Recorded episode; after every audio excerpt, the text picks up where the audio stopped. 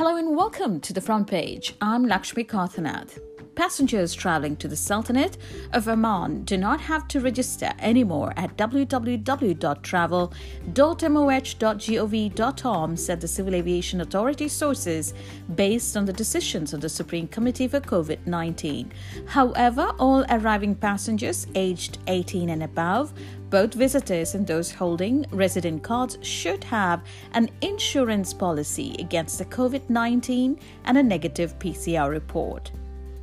Additionally, all passengers aged 18 and above traveling to the Sultanate of Oman must present a vaccination certificate indicating that they have received at least two doses of the COVID 19 vaccine approved by the country.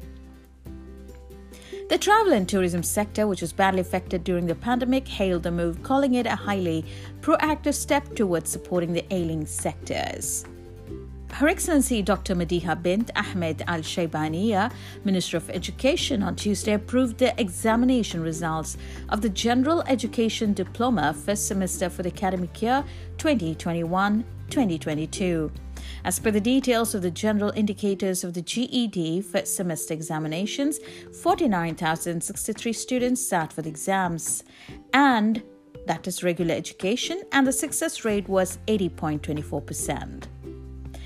The number of students who sat for the exams at GED for private bilingual schools was 1,450, and the success rate was 90.47%.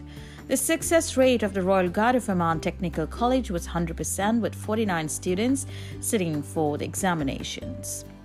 A total of 187 students sat for examinations in the General Education Diploma and Islamic Sciences, and the success rate was 97.86%. 13 students sat for examinations at the GED Special Education, achieving a success rate of 90.91%. The ministry announced the results will be available at 3 p.m. on Thursday through SMS via Omantel and Ooredoo or by sending a message containing the index number to 90200. The results will be available on the Sultanate of Oman education portal later on.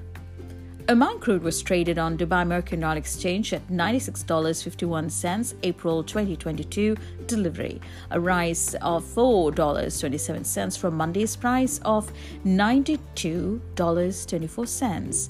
According to statistics, this was the high price for which Oman crude has been traded since September 2014.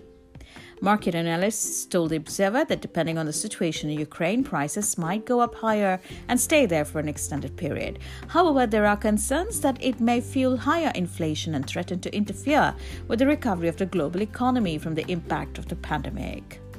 Doctors are baffled over the COVID 19 post recovery symptoms like continuous coughing, which sometimes leads to speaking difficulty.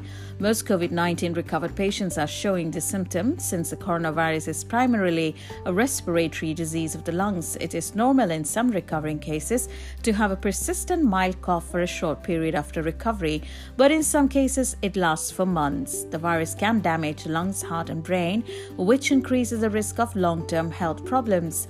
Discussing the post COVID 19 symptoms, Dr. Isal Jahdami, consultant of respiratory and sleep diseases, said many patients come to the clinic suffering from the persistent cough even after recovering from COVID 19 and they ask for solutions. Most of them already receive different treatments, such as antibiotic, allergy pills, and cough medicines.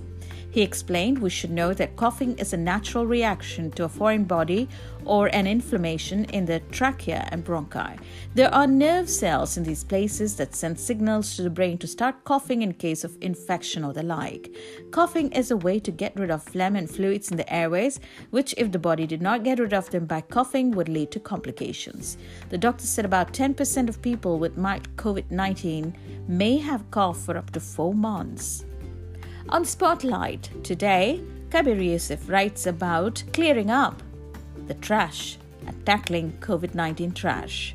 The world is slowly crawling out of the pandemic, but the piles of masks, gloves, and other disposals which were used in the war against COVID 19 are going to pose a health hazard unless disposed carefully. According to the WHO analysis, some 87,000 tons of personal protective equipment procured between March 2020 and November 2021 and shipped to support urgent COVID 19 response needs through a joint UN emergency initiative are expected to have been converted into waste.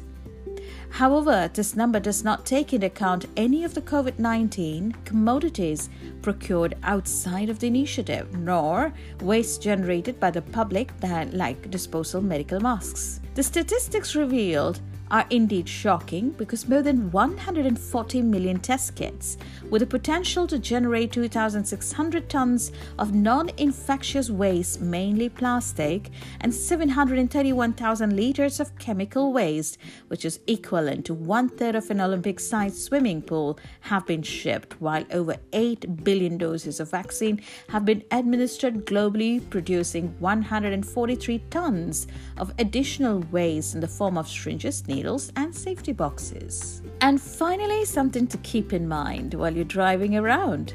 Not wearing seatbelts, talking on the phone while driving, speeding, and other improper behaviors on the road are common offenses for which drivers pay fines and get a reprimand. Drivers, however, should know that not keeping their cars clean is also an offense under the Sultanate of Oman's motor vehicle rules. It has been clearly mentioned in an ROP traffic manual that driving a dirty car with deposit of dust on it amounts to an offense for which a car owner is liable to pay fine. Driving dirty vehicle with dust on it amounts to traffic rules violation, says the code on vehicle rules violation. So it is advisable for car users to wash their car if it is dirty. Otherwise, it might invite fine during regular checking of the traffic policeman. Thank you for joining us on this edition of Front Page. We wish you a beautiful Wednesday. Until then, take care.